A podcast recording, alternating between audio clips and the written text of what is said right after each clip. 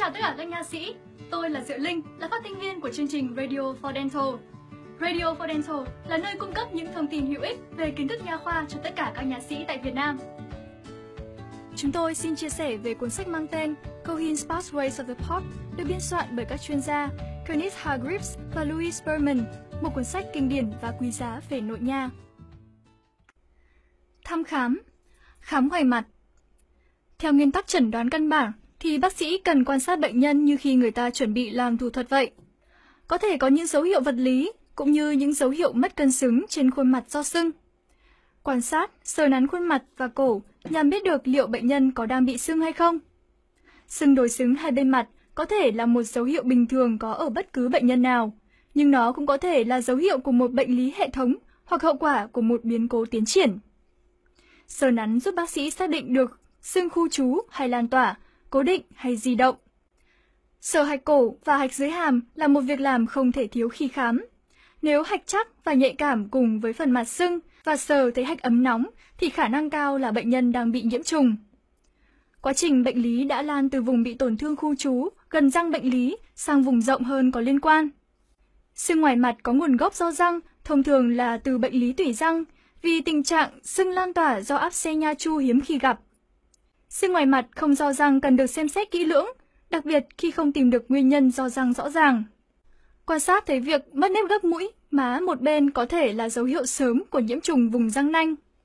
Tủy răng hoại tử và bệnh lý quanh chóp liên quan đến răng nanh hàm trên có thể là nguyên nhân của tình trạng này. Răng cửa giữa hàm trên với chân răng dài cũng có thể liên quan đến nhiễm trùng vùng răng nanh, nhưng hầu hết sưng ngoài mặt liên quan đến răng cửa giữa hàm trên biểu hiện bằng một vùng sưng môi trên và sàn mũi. Nếu như mặt ngoài ngách hành lang bị ảnh hưởng, sưng sẽ ở vùng ngoài má phía sau. Nhìn chung, khối sưng liên quan đến nhiễm trùng có nguồn gốc từ chân ngoài của răng cối lớn, cối nhỏ hàm trên và từ răng cối nhỏ, cối lớn thứ nhất hàm dưới. Răng cối lớn thứ hai và răng khôn hàm dưới cũng có thể liên quan, nhưng nhiễm trùng liên quan hai răng này thường ảnh hưởng đến mặt trong. Đối với nhiễm trùng liên quan đến những răng nói trên, chóp chân răng hàm trên phải nằm cao hơn so với chỗ bám của cơ mút vào hàm trên và chóp chân răng hàm dưới phải nằm thấp hơn so với chỗ bám của cơ mút vào hàm dưới. Sưng ngoài mặt liên quan đến răng cửa hàm dưới, nhìn chung sẽ ảnh hưởng đến vùng dưới cằm hay dưới hàm. Nhiễm trùng liên quan đến bất kỳ răng hàm dưới nào mà đi ra ở xương ổ răng mặt trong và nằm dưới chỗ bám của cơ hàm móng thì được xem là sưng ở vùng dưới hàm. Đường giò có nguồn gốc do răng có thể thông ra ngoài da mặt. Những lỗ thông nằm trong da nhìn chung gần với răng bị tổn thương đang trong quá trình điều trị hoặc khi sự lành thương đang diễn ra. Chúng ta dễ nhìn thấy vết sẹo trên bề mặt da ở vùng có đường thông ra bên ngoài da hơn là những nơi đường thông qua niêm mạc miệng. Nhiều bệnh nhân có đường thông phía ngoài sẽ có bệnh sử đã từng điều trị bởi bác sĩ đa khoa hoặc bác sĩ da liễu bằng kháng sinh toàn thân hay tại chỗ, hoặc đã từng làm phẫu thuật nhằm vá những lỗ giò ngoài mặt này. Trong những trường hợp đặc biệt, bệnh nhân sau khi đã trải qua nhiều lần điều trị thất bại bên ngoài thì mới được giới thiệu sang điều trị ở bác sĩ chuyên khoa nha để biết xem liệu lỗ giò này có phải nguồn gốc do răng hay không.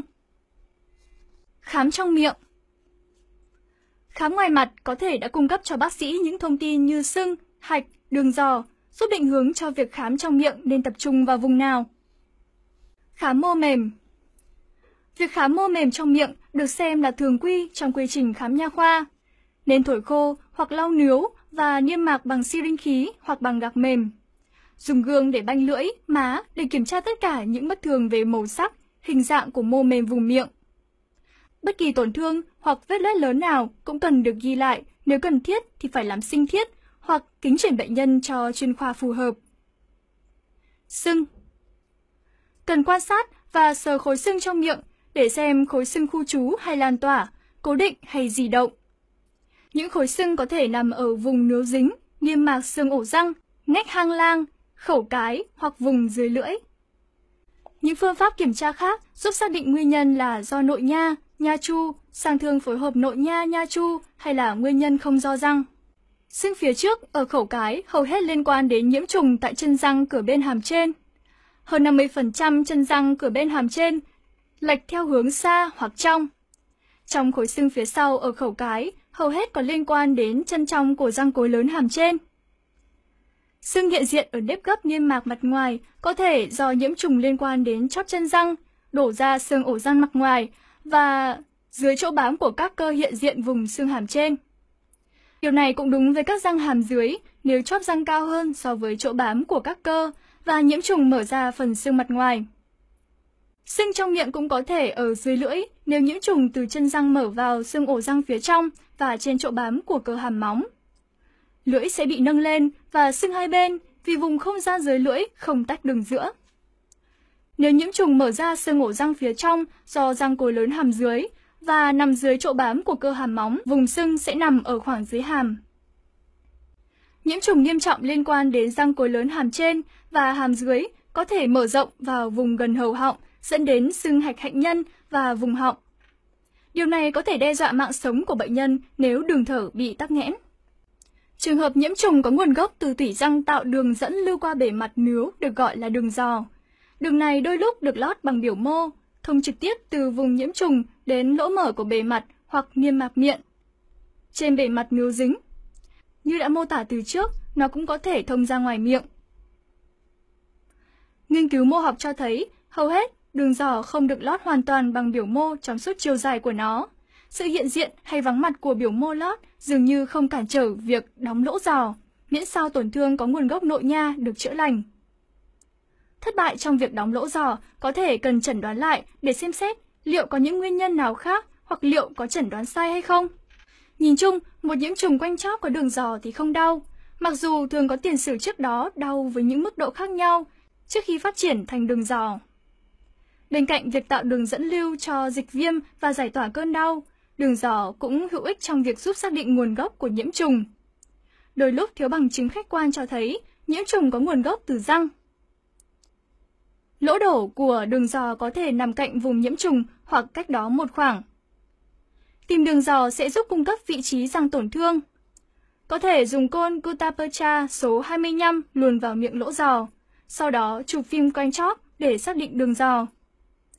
Việc này giúp bác sĩ tìm được chính xác răng nào liên quan, đặc biệt là chân răng nào gây nên tình trạng bệnh lý. Một khi nhân tố gây ra lỗ giò bị loại bỏ, lỗ thoát và đường giò sẽ đóng sau một vài ngày. Miệng lỗ giò có thể đổ ra ở niêm mạc xương ổ, trong phần nướu dính, hoặc tại vùng trẽ, hoặc tại vùng cổ răng nướu. Nó có thể mở ra ở mặt ngoài hoặc trong tùy thuộc vào chóp răng gần vị trí nào của vỏ xương. Nếu đường giò đổ ra ở vùng cổ răng nướu, nó thường là một khe hẹp ở một hoặc hai vùng cách biệt nhau trên bề mặt chân răng. Khi thấy khe hẹp này thì cần chẩn đoán phân biệt giữa tổn thương quanh chóp có nguồn gốc nội nha hoặc nứt dọc chân răng, hoặc có sự hiện diện của rãnh trên bề mặt chân răng. Kiểu đường giò này khác với kiểu có nguồn gốc từ tổn thương nha chu nguyên phát, vì thông thường tổn thương nha chu sẽ biểu hiện bằng túi nha chu với miệng rộng vùng cổ răng và sự tiêu xương xung quanh chân răng. Có thể áp dụng các phương pháp thử nghiệm khác để hỗ trợ tìm ra nguyên nhân. Sờ Trong quá trình kiểm tra mô mềm, sờ để kiểm tra độ cứng của xương ổ răng. Ấn kiểm tra vùng mô mềm bị sưng hoặc phần xương nhô ra, đặc biệt lưu ý so sánh nó với vùng mô gần đó và bên phía đối diện. Bên cạnh đó, bác sĩ nên hỏi bệnh nhân rằng liệu có bất kỳ vùng nào làm bệnh nhân cảm thấy nhạy cảm, khác thường khi sờ hoặc ấn kiểm tra hay không. Gõ Dựa vào than phiền chính của bệnh nhân, có thể biết được liệu thử nghiệm gõ có quan trọng trong từng trường hợp lâm sàng hay không. Chẳng hạn bệnh nhân trải qua cơn đau cấp tính lúc ăn nhai, đáp ứng này sẽ rõ hơn gấp đôi khi gõ từng răng riêng lẻ. Nhờ đó giúp phát hiện được triệu chứng của một răng đặc biệt liên quan. Đau khi gõ không cho biết rằng răng có tủy sống hay hoại tử, mà nó là dấu hiệu của quá trình viêm tại vùng dây chẳng nha chu. Ví dụ, viêm nha chu quanh chóp có triệu chứng. Quá trình viêm này có thể thứ phát sau một chấn thương hoặc do sự lan rộng của bệnh lý tủy vào khoảng dây chẳng nha chu. Các dấu hiệu cho thấy cơn đau đến từ đâu được phân tích bởi hạnh nhân não giữa thông qua các thụ thể thần kinh. Các thụ thể này nằm phổ biến trong khoảng dây chẳng nha chu. Một số ít người cũng tin rằng chúng có trong tủy răng. Tuy nhiên, vấn đề này vẫn còn nhiều tranh cãi. Điều này giải thích tại sao bệnh nhân khó phân biệt được vị trí răng đau vào giai đoạn đầu của bệnh lý. Vì lúc này chỉ có các sợi C bị kích thích. Một khi tình trạng bệnh lý lan rộng đến vùng dây chẳng nha chu, cơn đau sẽ khu trú hơn, và vì vậy răng liên quan sẽ được nhận biết qua thử nghiệm gõ hoặc cắn. Trước khi gõ bất kỳ răng nào, bác sĩ cần thông báo trước cho bệnh nhân điều gì sẽ xảy ra trong quá trình thực hiện. Những biểu hiện cấp tính của triệu chứng có thể làm cho bệnh nhân thấy lo lắng và có thể thay đổi đáp ứng bệnh nhân, chuẩn bị tâm lý trước cho người bệnh sẽ giúp nhận được kết quả chính xác hơn. Đầu tiên, nên gõ những răng phía bên đối diện, một số răng bên cạnh. Bệnh nhân sẽ được yêu cầu nói cảm giác của mình trên răng được gõ, liệu có thấy tức, nặng, buốt hay đau không?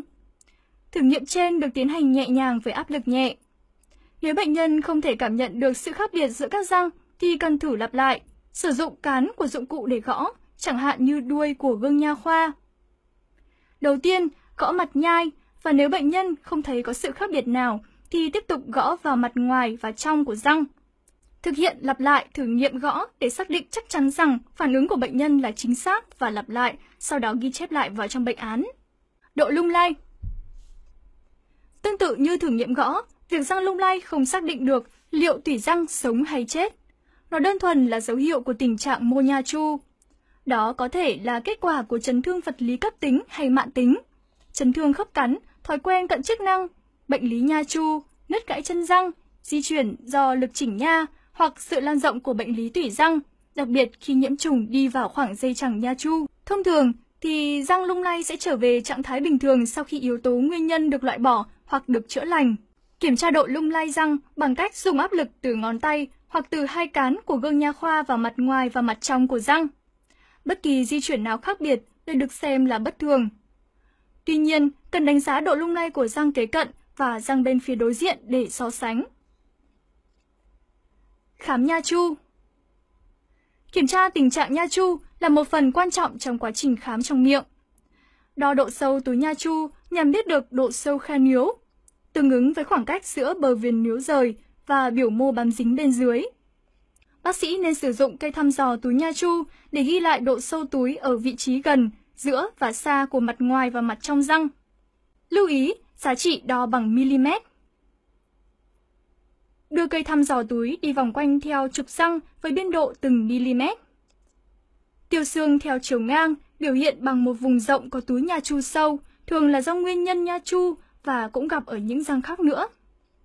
Tuy nhiên, tiêu xương theo chiều dọc khu trú một vùng thì có thể nguồn gốc nội nha, đặc biệt là ở một răng chết tủy, có vùng nhiễm trùng lan rộng đến khe nướu. Lúc này, bắt buộc phải thử nghiệm tủy, không chỉ nhằm chẩn đoán mà còn đưa ra tiên lượng.